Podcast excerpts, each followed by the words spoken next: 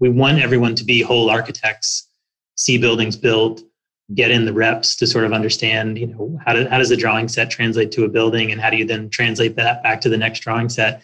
That takes time and it takes work and it takes projects. And so, you know, we say all the time that everyone, even though we do interior design, we do architecture, we do things that we would consider design work projects, design projects, we still want everyone to know how to be a whole architect. And so that takes time and we want people to be around for as long as they would like to be around. But for us, that means continually bringing everyone new challenges. And we're very conscientious about our role in that process. We can't just sort of sit back and keep doing houses forever. We love the houses and we will do them forever, but it's not the only path. We have made a concerted effort to sort of remain in a growth mode, at least for now. Welcome to Best Practice a show where we interview leaders in the building industry to unpack the tools, strategies, and tactics they use to run great organizations. Today, I'm very excited to be joined by Adam Ruffin. I'm going to give a little bit of a brief bio on Adam, so it should be fun. Adam is a partner at architecture firm where he manages the Brooklyn office, overseeing projects at the Corning Museum of Glass, the Museum of Ice Cream, which is a pretty dope project, uh, multifamily projects in Washington, D.C. and Virginia, and private residences in Brooklyn, Manhattan, Montauk. He's a licensed architect in New York, state of Georgia, and Washington, D.C. And for 15 years, worked at Thomas Phifer and Partners in New York City. Well, he's one of the largest tenured members of the team there, managed and developed some of the firm's most important cultural residential projects, including the Corning Museum of Glass and the North Carolina Museum of Art in Raleigh. Legend has it he's very was, was very instrumental in the culture of the company. So we might dive a little bit into that, which will be pretty cool. Um, thank you so much for joining us, Adam. Great to be here.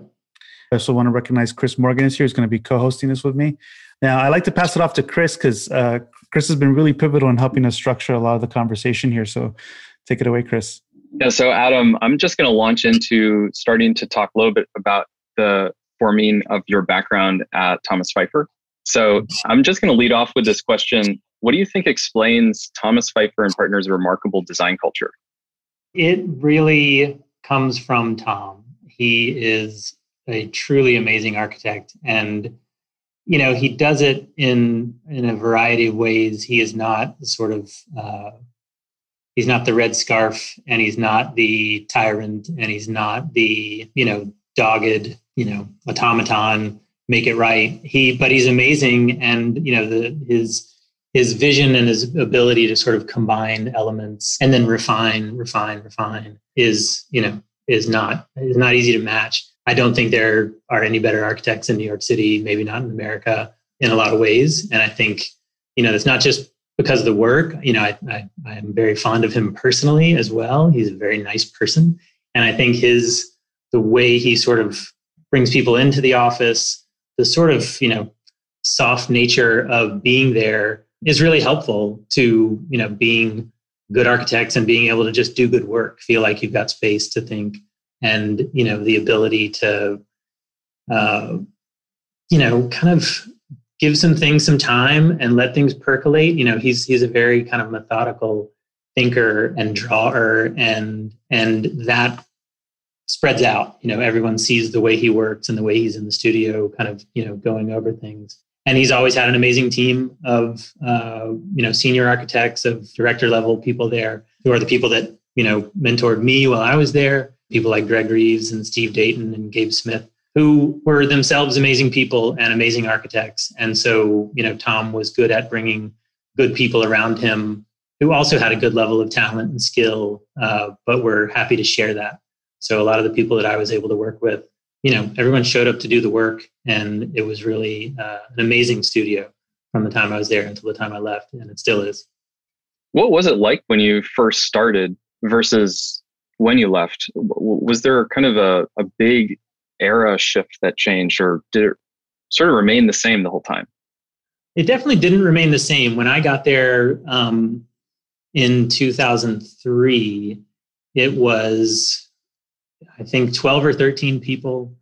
I had been introduced to their work by a professor of mine um, named John Quale at UVA, who had worked uh, at, at Richard Meier's office with a lot of these same people, with Tom and with Greg Reeves and with Steve Dayton. So he introduced me to the practice.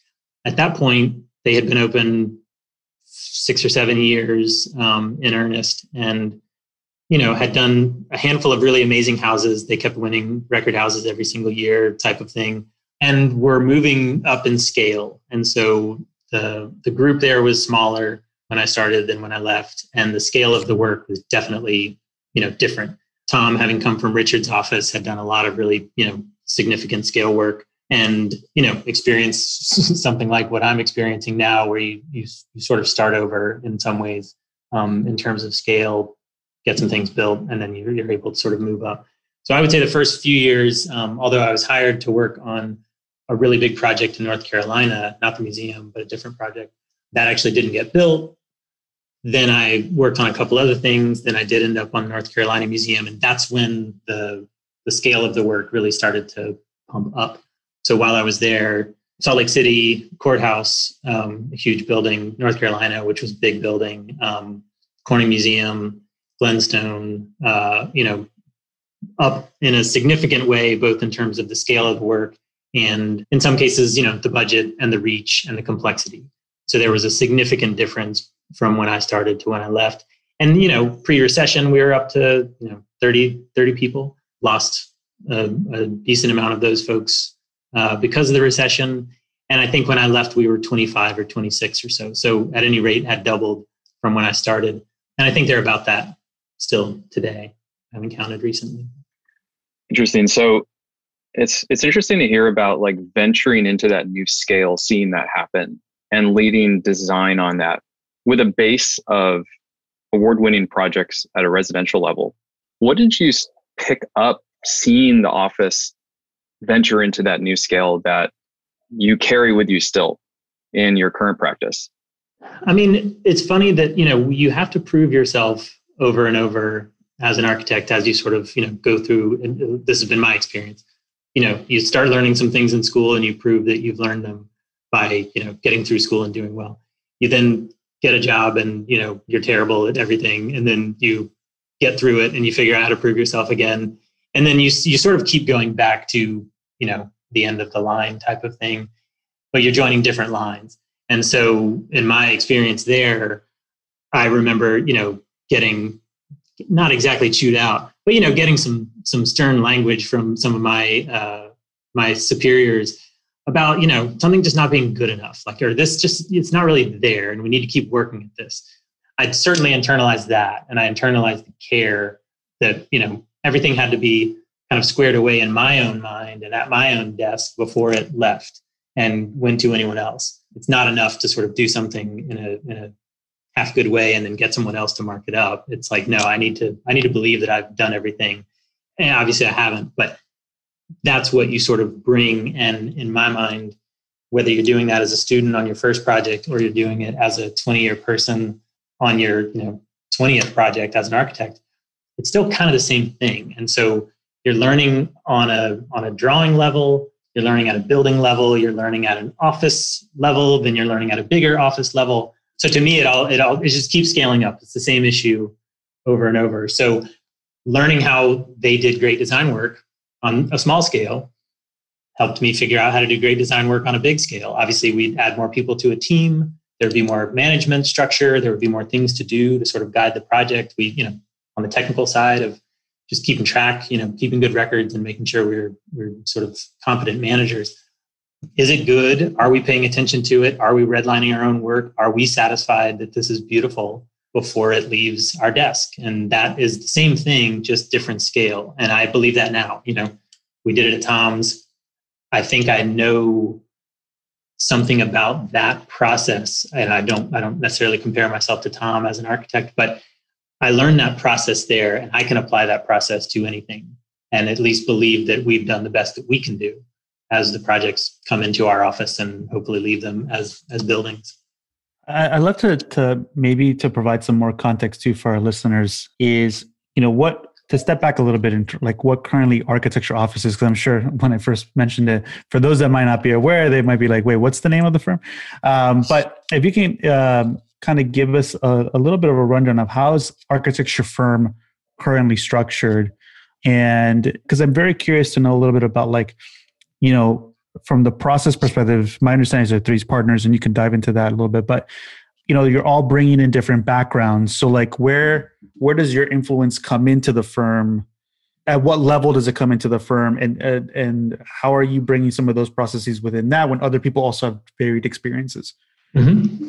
Yeah, so we are we're three partners. Katie and Danny MacNelly live in Richmond, Virginia, and they manage that office, and I'm in Brooklyn managing this office and we have been friends and collaborators since grad school when we were all at UVA um, in 2001 uh, and two. And so we, you know, had a working relationship. We worked on a lot of things together while we were there. So we kind of know internally that we work well together and have a, a, a shared design voice, although we do different things well. And I think we um, are constantly getting better at combining our our particular skills. You know, those guys are both real artists and have you know a legacy within their own family, um, separate families of you know amazing artists and amazing artwork, and you know producing that work themselves. I have you know engineering and uh, an entrepreneurial background in my family. Um, you know, two legacies at Georgia Tech kind of thing where you know I I, I think I, I bring a certain version of that of my family life and history to the to the team as well. But we share all the design work. And so you know it's not it's not them running a studio and me running a studio. It's all three of us running one studio. And we happen to have separate offices. You know my people here are working on stuff in virginia and people in virginia are working on projects in new york. And that's normal. And we do and it's, and it's how it's been since the day we started so and we you know we try to commit to that you know we try to we always make time for the design process to include all of our voices on every project. And that really is the way we wanted to set up so that there wasn't a siloing and there weren't like separate voices being developed as an office. There's one office voice that can, you know, that can develop. And we, you know, we bring in other architects and obviously all of our team members are super talented and they come with their own perspectives.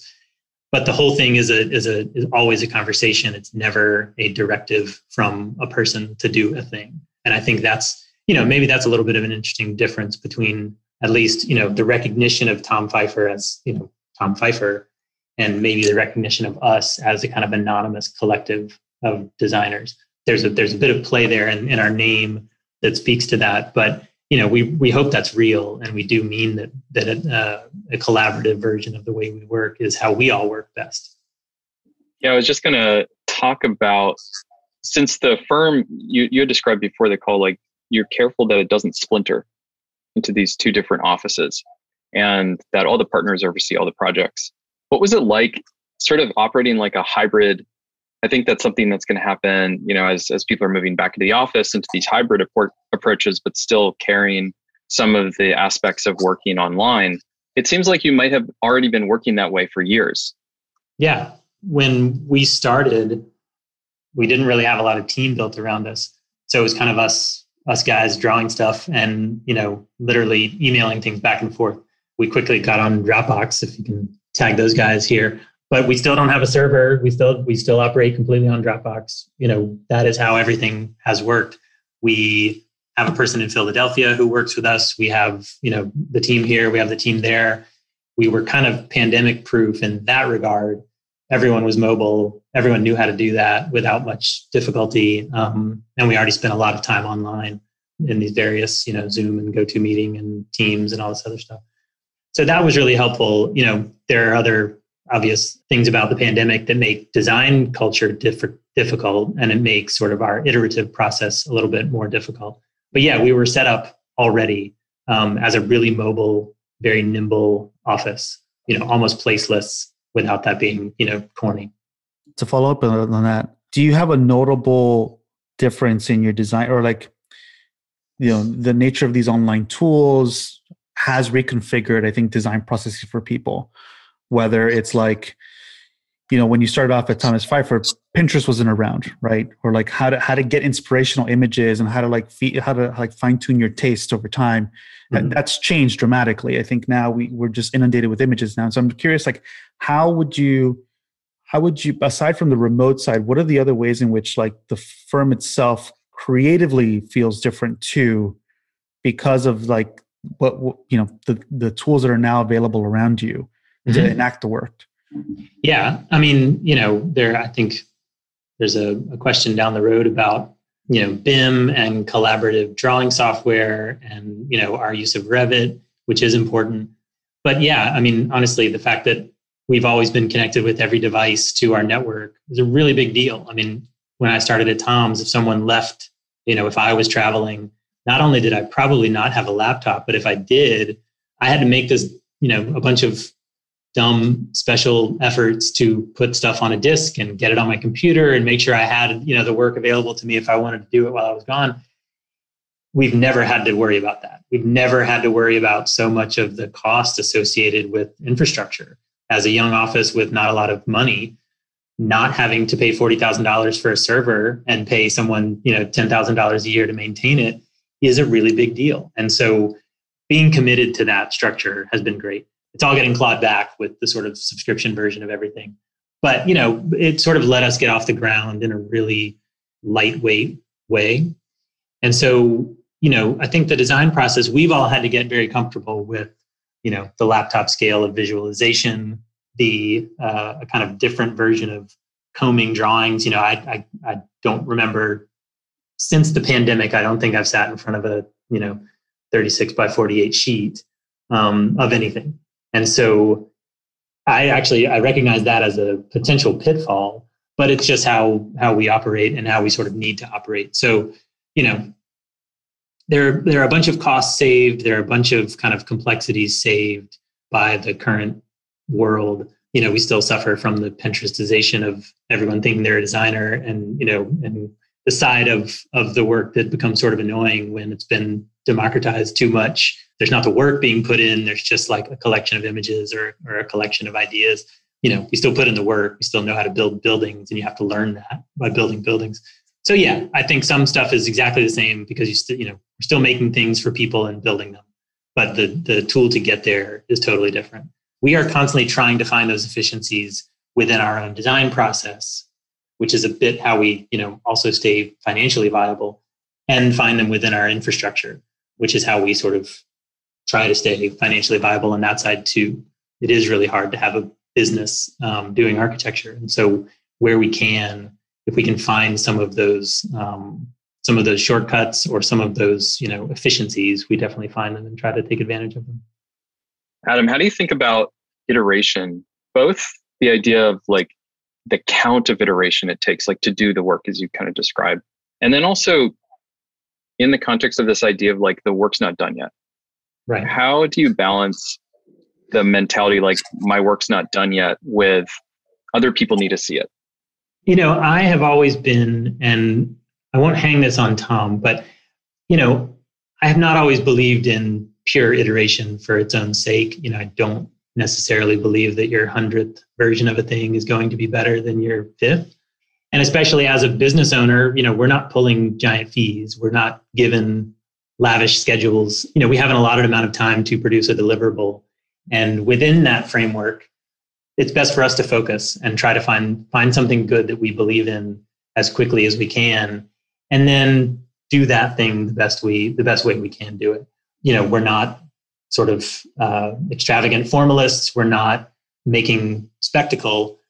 We're sort of making you know connections to place in as straightforward a way as possible. And so for us form making is usually a fairly straightforward exercise. We want to find the beauty and the proportion in these forms but we're going to figure out what the site is about go straight to that those qualities and then pull them into the building. And that to us is not necessarily a, a, huge wrestle every time to get at just the right form or get at just the right, you know, version of a curve or whatever. Like that's not it's not really how we work. So it does help us kind of get to the point more quickly and start thinking about details and materiality more quickly and start thinking about, you know, the way light moves through a space um, immediately rather than, you know, have to worry about the hundredth iteration being the perfect form. You know, if the building never gets done, we've failed and we have deadlines and we have milestones and we have things to meet in a certain amount of time and for a certain amount of money. So, you know, we're pretty frank about that. There's uh that that kind of brings to mind for me this question of like process in the concept phase. I think back a lot to I forgot the who wrote it, but there's a reading about uh, OMA and their process for design, which they called they rationalized as like brute force right? They they try to get to that form just through like having an army of people create as many high resolution versions of like a some sort of concept as possible. Mm-hmm. Um, and but what I'm hearing from what you're saying, it's like a lot of it comes from it's like the, the design strategy is figured out in a way where okay, you're going to get into the site as quickly as possible, probably pull out some of the history from that site and like really try to tell a story that's going to resonate to the point where you can almost get it's like the, the for you the the project is in the materiality the experience the, the the detail at the end of the day than it is about the uh do we have is it intellectualized right on a different right. way yeah. Right. And i would say that we do not intellectualize the work very much. Certain projects have different parameters. If you're working in the middle of a city um, it's totally different than working in the middle of the woods depending on the woods. But you know most of the most of the work that we do is more about the experience of that place and less about you know some other layers that a lot of people are really good at and and can do better than we can maybe. So yeah it's it's sort of more about providing or connecting to an experience and then let it trying to get the architecture out of the way. You know a lot of the work that we did at tom's that i did at tom's was art museum space gallery space where reduction of of distraction was everything.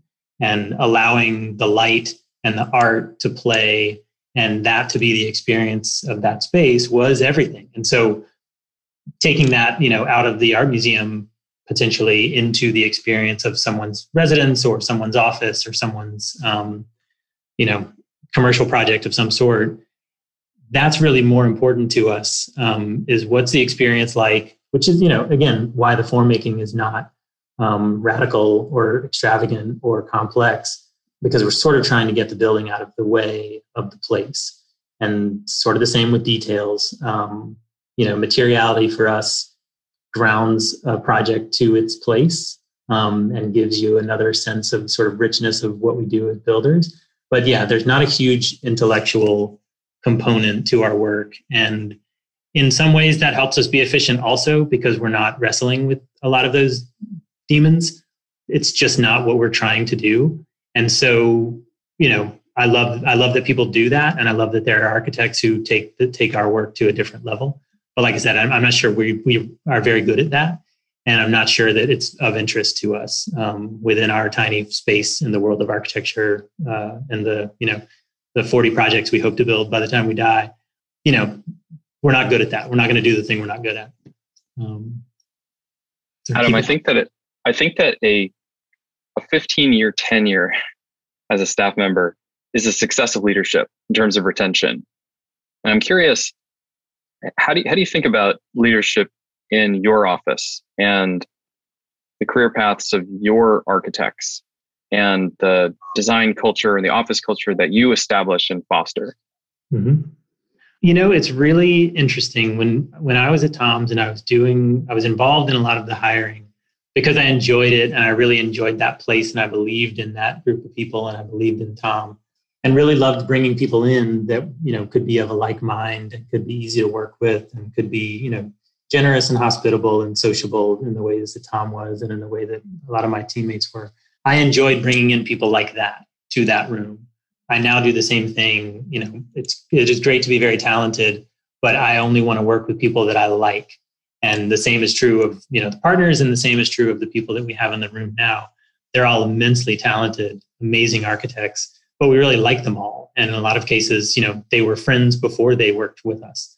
So it's a big deal that we have this kind of uh, culture of openness. You know we also try not to be tyrannical in the time it takes to do the work. We try to manage things such that you know everyone isn't killing themselves all the time. That doesn't always work but you know, the leadership component of that is can you believe in the work we're doing? Do you enjoy these people? Do you want to support your coworkers? And you know, in our case, do our team does our team want to support us?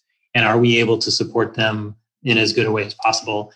As a small office, our big challenge actually is, you know, we now have people who have been in the office for, you know, four or five years. Some of them, we need to provide them growth opportunities no one wants to really do the same thing over and over for their whole career. So it is really important to us that we keep kind of refreshing um, everyone's experience and providing everyone with something bigger and better and or you know more interesting or more complex or whatever it is we want everyone to be whole architects see buildings built get in the reps to sort of understand you know how, do, how does the drawing set translate to a building and how do you then translate that back to the next drawing set that takes time and it takes work and it takes projects. And so you know we say all the time that everyone even though we do interior design we do architecture we do um, you know things that we would consider design work projects design projects we still want everyone to know how to be a whole architect. And so that takes time and we want people to be around for as long as they would like to be around. But for us that means you know continually bringing everyone new challenges and we're very conscientious about our role in that process. We can't just sort of sit back and and you know keep doing houses forever. We love the houses and we will do them forever but it's not the only path. And so we've made a we have made a concerted effort to sort of remain in a growth mode at least you know for now. The as part of that that kind of growth path for your employees it also hints to bringing in ver- various types of work as well right? It's kind of like the upstream of that is being able to bring different types of work. And so um so someone did ask in the q&a and this is this is something a, a topic that's very near and dear to monograph because we see you know the role of a business director office manager office ad like all the kind of operational side that isn't is typically maybe overlooked in a smaller office or not as like held in high regard in different ways right? Culturally just very different uh, across the board. But architecture firm made a very conscious decision to hire a business director early on out of a team of i think 10 to 15 people right? You have this kind of pivotal role. Um, what when was that decision made? How did that imp- what was the kind of before and after of, of bringing that person on? And yeah i'd love to know more about about that Stephen Drake, who is our um, sort of business director, Danny is friends with him for a very long time. They worked together at Danny's previous office in Richmond. Um, he's not an architect; he is a, a, a, PR and and has sort of made himself into a into a business consultant in a variety of ways. But you know, at first, for a small office, it's like, how do we get paid? How do we do invoicing? How do we you know set up this, our own sort of internal financial structure? So he did that for us and he did a really great job of it. That was the easy part. The hard part is now how do we maintain, you know, obviously the financial side of the business? How do we do smart things? How do we try to, um, you know, invest where we can and understand uh, the financial ramification of our choices? But now we've sort of, you know, we've we have turned that into more of a business development and a marketing and a strategy position like I said, once the sort of structure of invoicing and billing and, and stuff kind of had itself set up, he was then able to focus on other parts of the business and the strategy part and the growth part. And he's good at it because he's not an architect. And so he helps us see both the business and the way we, you know, sort of deal internally with our team and deal externally with, you know, other service providers to us, you know, our tax attorney or our accountant or whatever it is that we need to bring in he's really great at that interface of the the office as an entity and these other people that we need to serve and have on our team. And so he comes at it with the with like you guys are the architects and you're good at it, do it.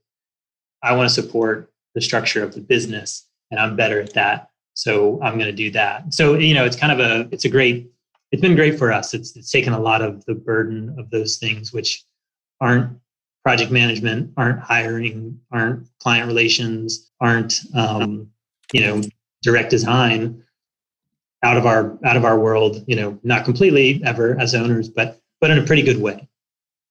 With the nature of the of the practice being, you know, where where a lot of people get to work you know people in, in, brooklyn get to work on projects in virginia and it's like very intermixed and, and, mingled it seems like there's can you walk us a little bit through like what what is the the organizational structure look like from uh, like a, sort of like a transparency perspective? Like how much how much does the team is there like a, a, kind of general awareness about where the company's always at across the, the company? Like what what has there been any kind of influence from the business director on helping to impact that? I'm, I'm curious like how that that shakes out. Mm-hmm. i mean you know it's funny when when when you can all be in the same room, and most offices these days of a certain size are in one room and it's open, and you hear all the conversations and you you know you understand. I mean that's how it was for me at tom's. You know i heard tom talking to clients. I heard project managers talking to contractors. I heard as a young architect heard all of those conversations happening in the same room and it was amazing and you did always know what was going on. And if you you know popped your head up didn't have your headphones on you could really hear the entire business happening you know in the way that i you know we would now listen to a podcast to learn about stuff. It was all happening right there in the same room. We weren't that far away from each other. So it was all there. And if you were paying attention to it you could pick up on every single aspect of the business. Maybe not necessarily the finances in every single regard but you know you could learn a lot about how the room worked. It's obviously harder for us in some ways to do that across two offices. It's been almost impossible to do that um, in the past year in a satisfactory way. But you know, we have a weekly meeting with everyone involved, and everyone talks about their projects and what they need, and you know how we're going to sort of move through these things. A lot of our teams are just one person managing and producing, so being able to check in with everyone at that one meeting to sort of let everyone know where we are on schedule you know what are we doing? How's the client feeling? What's the thing sort of look like? You know it's not a presentation but it's it's a it's a conversation that everyone can be involved in and, and we take that really seriously and then we have you know work presentations from time to time. If something is at a good spot um, we'll do a happy hour and talk about you know what's what's good about it. Or if someone is you know having trouble with something we like to use that same moment to kind of open up the floor and get ideas uh, from the whole team. But but you know like i said when it's it's not it's no longer the ideal structure to have everyone know everything all the time because we're just not we're no longer built that way. And I think the the, the work from home aspect has really put a, a dent in that to a certain degree. But it is really important to us. You know, we as we have business development endeavors, you know, everyone tends to know about that uh, as as we need things to sort of support those conversations with prospective clients. You know, we're reaching out within the room to obviously help that help that process along. So I think we're very open about how we try to grow the office and how we try to move it in, in a certain direction to the whole team. And I think that matters. Um, and, you know, like I said, we want them all to be really good at this too. And the only way you can know what, what you're going to do next is to sort of see it and hear it and, and hopefully start to internalize some of it before you start doing it. Awesome. Yeah, we're, we're big proponents of that kind of autonomy being given to the staff to be able to learn soup to nuts the process of putting a product together because ultimately you know you're you're almost capped by your ability to grow leaders right as, as a company mm-hmm. and so as opposed to trying to find people to come in outside who you know can change the culture or just have a different you know uh, can slow things down or whatever being able to grow those leaders out of your own team is is powerful mm-hmm. so we we got over 16 questions from the audience. And um, I thought it might be interesting to ask one about how you onboard contractors, consultants, um, working partners for high rigor projects. They also added signs that the consultant or contractor won't be able to deliver at a desired level of tolerance, and just in general, like how you how you work with how you find working partners that can operate in a way that's more in sync with how the firm wants to do projects? You know, that's it's it's challenging each time out. And as a young office, we don't have a lot of very long relationships developed, you know, where it's the person or the group we've been working with for 20 years and they know us and we know them and we know the thing can can sort of proceed apace without much complication. It's also not the case that every single relationship works out. So I wouldn't say that we have that method defined. Um, but a lot of what we try to do both on the consultant and the contractor side, is just you know set up the relationship as soon as possible and in as positive a way um, as we can. You know, it is really about forming a team and you know being kind of open. Here are maybe the moments where we might not do the thing exactly the way you are used to doing it um, or seeing it. And there are going to be moments where you're going to do a thing that's a little bit different than the way we want or expect. And how can we kind of meet somewhere in the middle to do the project well you know, we don't have giant consultant teams on a lot of our jobs. So it's not necessarily that, you know, we're going to Arup or we're going to two by four every time we do a thing. So, you know, we have to sort of, in a lot of cases, work with someone local and we have to sort of dig through, you know, whoever it is that we're working with and for and do some sort of internal vetting. You know, look at the portfolio, talk to the people. We do a lot of referencing to try to figure folks out. And then, you know, there's a lot of, it's not hand holding, it's sort of, you know, teamwork in the field, particularly on the contractor side. You know, we're there all the time, we're in the space all the time, we're constantly working through, and we want we want those guys to know that we're going to support the process you know with more drawings or with another phone call or with whatever it is like we want to we want to make sure that the doors are open and it's an actually like kind of a, a quality relationship before we start working that you know we sort of talked about that within the office but it's just as important outside of the office and it's how we you know teach clients to find the right contractor for themselves. You know that's a relationship that's almost more important for them than it is for us in some ways. And so we sort of build the whole thing on you know quality relationships and do we feel like we can work with these folks whether or not they've done you know the taj mahal project before? Do we think we can all get there together and some of that's going to be us managing and drawing and some of that's going to be them you know maybe going beyond. But you know i feel like a lot of earnest people are capable of a lot. Um, and if you sort of make the relationship sort of frank and open you know we tend to get there more often than not. Really interesting. I'm going to pull another one from the audience. So um, someone asked what what are some tips for an architect wanting to move into a project role? So maybe more of an early earlier career trying to find one's way upwards. Maybe they're fighting against leadership in, in a sense, they feel that way.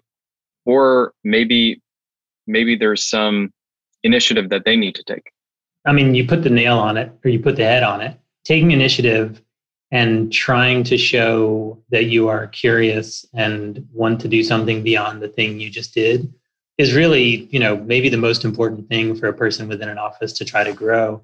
Opportunities aren't always necessarily offered and to be honest now as as an owner i don't always have the lay of the land exactly to know that like this person needs this thing and i need to provide them this thing at this particular moment. So you know the sort of internalizing of your own challenge and your own kind of curiosity to grow is really important. And even if you haven't done the thing and even if you're you know you're not good at it if someone comes to to me and says hey I would love to try this. I would love to do that thing. I saw these guys do it, or, you know, I've been very curious about this particular method. You know, can I bring that? Can I try this? We will always support that. And I think every office would. You know, you want to make sure that you're not kind of burning yourself up or out in the process. You know, you don't want to kill yourself and you don't want to let someone else who's not us, you don't want to let yourself be taken advantage of to in a certain way. You don't want to, you know, don't lay it out. Don't work all your weekends for that but I think it's really important to just you know remain curious and remain sort of open to something. And if something is offered to you, you take it, even if it's kind of lame and you know you don't think it's that interesting. It probably will make you a better architect. It'll definitely make you a better colleague. It'll definitely make you a better employee. And so be open to you know the things that don't seem like project work. You know that was that was always sort of my approach to being in someone else's office is how am I going to know how to do all of these other things if I never get the chance to do them. And I'm not necessarily going to get offered that chance every time. So, you know, be expansive, think about more than than the design process, think about more than the project and what would that mean in your particular spot. It, you know, it's different for every office, different for a corporate office versus, you know, a smaller office like ours. But you can always be curious and you can always be kind of expansive in your own thinking. We have another question. You've worked in a range of places from New York to the James River. Do you find it easier to work on projects in smaller places like Charlottesville or rather than Brooklyn? It's funny, it's not every place is different and the challenges are different. And so, you know, when we did the Museum of Ice Cream, for instance, we were working with one of the best contractors in the whole city and, you know, and sort of hands down, just an amazing builder. That made certain things really easy for us. Not easy, but you know, it, it alleviated a lot of the challenge that we might otherwise have with uh, less experienced or you know or you know someone who's never built a modern project, for instance, um, in a more rural site. So the you know to me that it, it's different every time. Obviously, in the city, you tend to do a certain kind of project because you don't build a lot of ground up. You don't build. You're not going to build a house made of wood in the middle of the city there are just there are differences to the project type that also kind of change the balance on ease versus difficulty. So I'm not sure there's I'm not sure there's a real difference. I think in our in our experience as having different places, the stakes can be different. Like the stakes are really high in New York City. Everything's really expensive. We have tons more competition here, obviously. So getting into the project and sometimes, you know, getting the thing done, the barriers are different and the parameters for actually doing the work can be different. So we find that we, it's easier to build in Virginia, but we don't necessarily get the same product and we don't necessarily get the same approach to the work from the whole team, including the clients. You know, it's just a different, it's a different environment and the challenges are just different. By I, I want to talk a little bit about how you structure your teams at architecture firms. So is it that all the partners actually are part of every project? And how might you think about the sort of levels in your firm, like whether it be junior, then project managers, and then partners, or something else? And, and how many people are sort of attached to a project long term? Mm-hmm. You know, we so we've been sort of lucky in some ways that you know we sort of brought in a group of people, um, you know, four or five years ago, and all of those people were more or less the same level of experience. They've all grown within the office. Like I said, they tend to run their own projects and do most of the production on their own projects. You know, they're now all 10 year people, roughly. So they're real live architects with a ton of skill and really great talent. We have sort of one junior person and we have kind of one, one and a half, two senior people and then us. So there's not, there's no pyramid and there's no real sort of tree yet. There's kind of this great plateau of really talented architects you know, part of our growth strategy is to build a little bit of that pyramid under some of these folks and provide, you know, management opportunities. Again, you know, as we as we grow, we want to provide opportunities to the for for our team to you know get better, run run bigger jobs, uh, you know, manage teams of people. To date, you know, we've really only done a couple projects that had teams that were bigger than two people. You know, the Quirk Hotel in Charlottesville, which was you know 100,000 square feet, new build, and all the interiors that was you know a three or four person team for the duration but a lot of our projects are kind of one to one and a half people for the life of those projects. And that's even some of the commercial work and some of the um, some of the larger scale things that we've started to do now. Because those people are really skilled now they can manage a bigger project even um, you know without a ton of team built around them.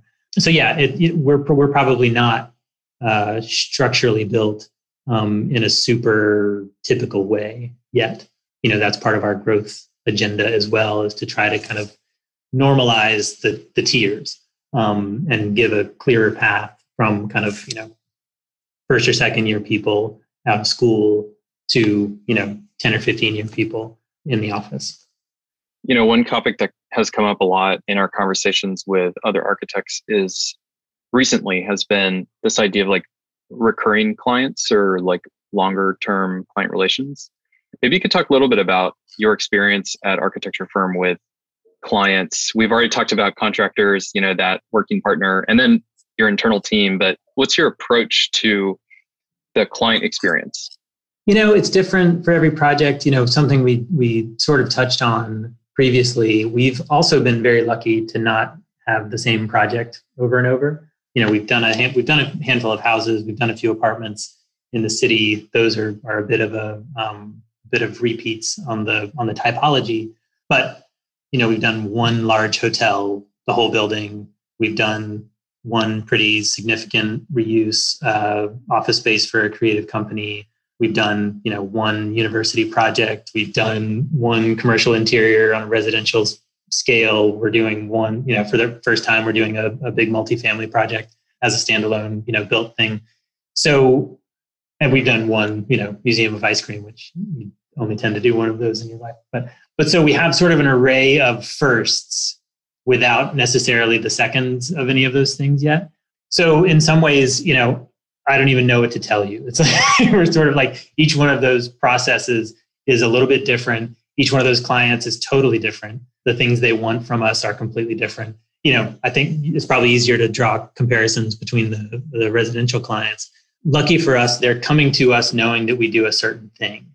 And so we've a little bit gotten past the the explanatory phase of a young office where we have to, you know, convince someone that what we're doing is worth doing or what we think is important is actually important. You know, people are now seeing a body of work and understanding what that represents. So we're at least not doing that anymore and to a degree you know all our clients are really interesting people who want to do interesting architecture so the challenge of that part is is going away. Everyone's fee is different. Everyone's expectation of the, the project process is different. A lot of people's understanding of the process is different. So the way we educate, which is actually a pretentious word and I hate to use it, the way that we sort of describe our process to people has to adjust to who those people are. And so we have to be able to sort of bring them through the process in a clear way. And usually that's different. Sometimes it means the contract language is different, even because, you know, a big AIA contract and all of its exclusions makes it sound like we're not doing anything sometimes. and so we have to sort of bring people along um, on the process who are themselves in different places in their understanding of, of what it is architects do. So kind of is different every time. But like I said, the the sort of cultural and design aspect of the clients who are now approaching us is is clearer and you know we do you know exit interviews we do um, you know try to get information from clients when our projects are over we do sort of close out work to make sure that you know if something didn't go well we're able to address it. And if something went well we know why. And so we're able to sort of apply that to the next project and hopefully keep you know lifelong clients. I know that's a big factor in a lot of people's businesses is sort of repeat client model, and we definitely you know aim to aim to create good relationships with everyone that we're working with, and hope that keeps going and is is beneficial to the to the business.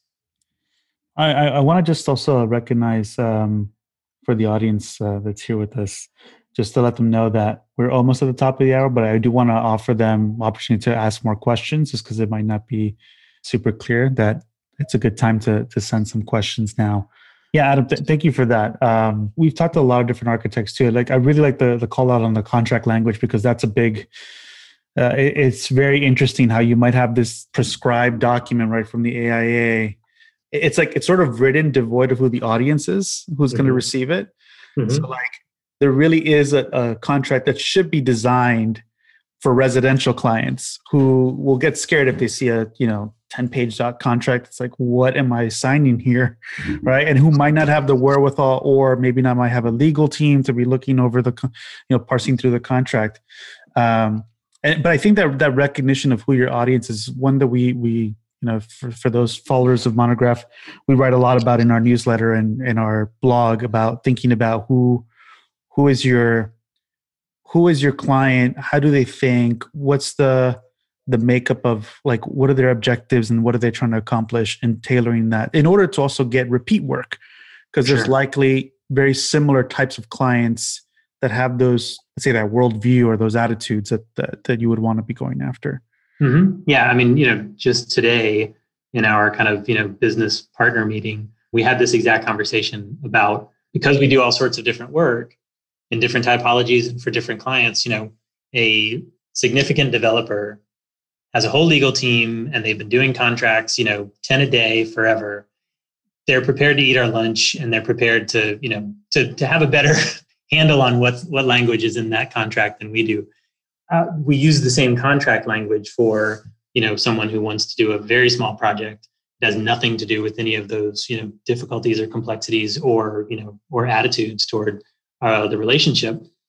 And so, you know, we do want to standardize. We do need to make sure we're not on the hook for work that we're not, you know, prepared to do. We need to make sure that the exclusions are somehow expressed and that we're not um, kind of hanging ourselves out to dry on the contract. But it is a different beast. You know, someone doing a, you know, a million dollar house or a half a million dollar project is not at all aware or concerned or interested in some of the same things that, you know, a, you know, multi-billion dollar developer is going to come to uh, a project with. So we're learning that as a as a young office, you know, with sort of growth potential, we're doing the bigger work. We need those significant contracts. We need good language to protect ourselves, but we have to know when to deploy it and when to sort of soften it. I guess is the is the, the answer. We had a pretty touching question, uh, which was, "What's the most rewarding, unexpected opportunity that you've had professionally? Or, and also, in what ways has that impacted the culture of your current practice?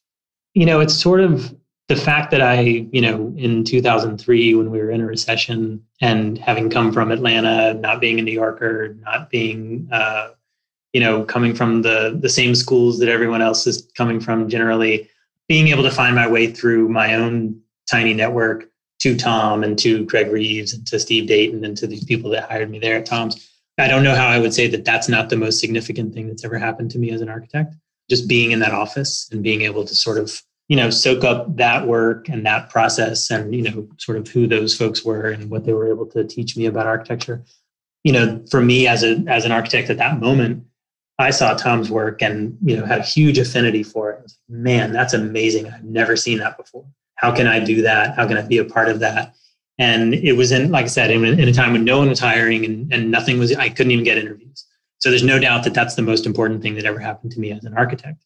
And for us, you know, that, that culture, the cultural connection has been huge because I want to be helping our team. I want to be making connections in a similar way. You know, I stay involved with my schools to try to provide opportunities to people that, you know, might not otherwise have them. So, you know, that's probably the key obviously being at Tom's, being able to manage significant projects, being offered that opportunity, those were a big deal, but I sort of grew into them sort of naturally. I will always be thankful that Tom gave me those opportunities and, and kept me around as long as he did. But you know, the fact that he took the flyer in the first place was really the most important, most important thing that's ever happened to me.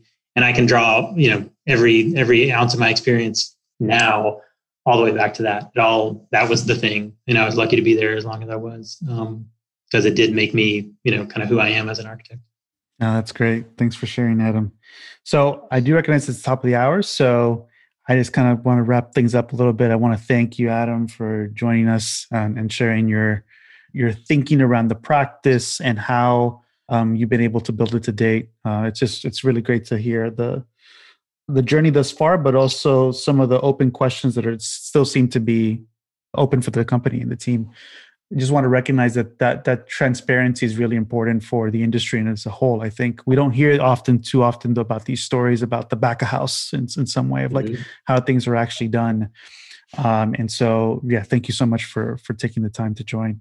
Yeah, and th- thanks so much, Chris, too, for curating some of this conversation. It's been really great, uh, really great questions.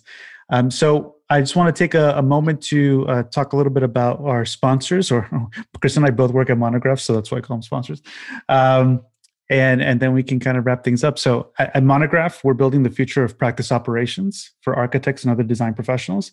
We make it easy for you and your team to track time and actually visualize how that time impacts budgets, schedules, staffing, all in near real time, about as real time as you can input time into Monograph.